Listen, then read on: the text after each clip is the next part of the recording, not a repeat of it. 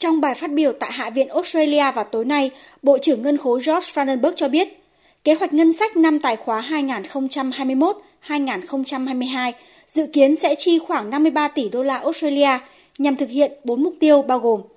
tạo thêm việc làm và phục hồi nền kinh tế, đảm bảo mọi người dân đều được tiếp cận với các dịch vụ thiết yếu, xây dựng đất nước an toàn và có khả năng phục hồi và hỗ trợ người dân Australia vượt qua đại dịch COVID-19.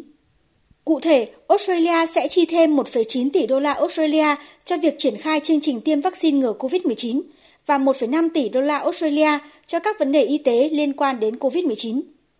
Bên cạnh đó, chính phủ Australia cũng đưa ra nhiều biện pháp nhằm hỗ trợ những người có thu nhập thấp như cắt giảm thuế, hỗ trợ việc gửi trẻ nhỏ đến trường, hỗ trợ những người mua nhà lần đầu và giảm thuế cho các doanh nghiệp nhỏ, cũng như tăng cường đào tạo nghề. Bên cạnh đó, các nhóm yếu thế như phụ nữ, người tàn tật, người già hay những người ốm đau cũng đều được quan tâm. Ngân sách năm nay cũng chú trọng đến những đối tượng phải gánh chịu thiên tai, đầu tư vào một số dự án môi trường, đặc biệt là công nghệ giảm phát thải.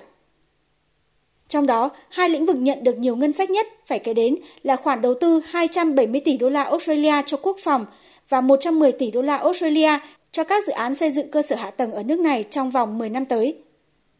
Bộ trưởng Ngân khố George Frydenberg cho biết, kế hoạch ngân sách này sẽ giúp Australia phục hồi mạnh mẽ hơn trong thời gian tới. Việc làm đang quay trở lại, nền kinh tế đang hồi phục,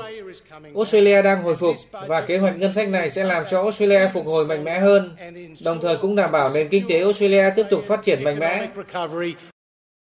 Bộ trưởng Ngân khố George Frydenberg cho hay, nền kinh tế Australia đang phục hồi nhanh hơn so với dự kiến, với mức tăng trưởng trong năm tài chính 2020-2021 ước đạt 1,25% và sẽ tăng lên tới 4,25% trong năm tài chính tiếp theo. Tỷ lệ thất nghiệp cũng đang giảm mạnh và hiện ở mức 5,6%, thấp hơn giai đoạn trước đại dịch. Dựa trên những dự báo này, Bộ trưởng Ngân khố Australia cho biết, mức thâm hụt ngân sách trong năm tài chính 2020-2021 dự tính lên tới 161 tỷ đô la Australia, song sẽ giảm xuống còn 106 tỷ đô la Australia vào năm 2021-2022 và giảm xuống còn 57 tỷ đô la Australia vào năm 2024-2025.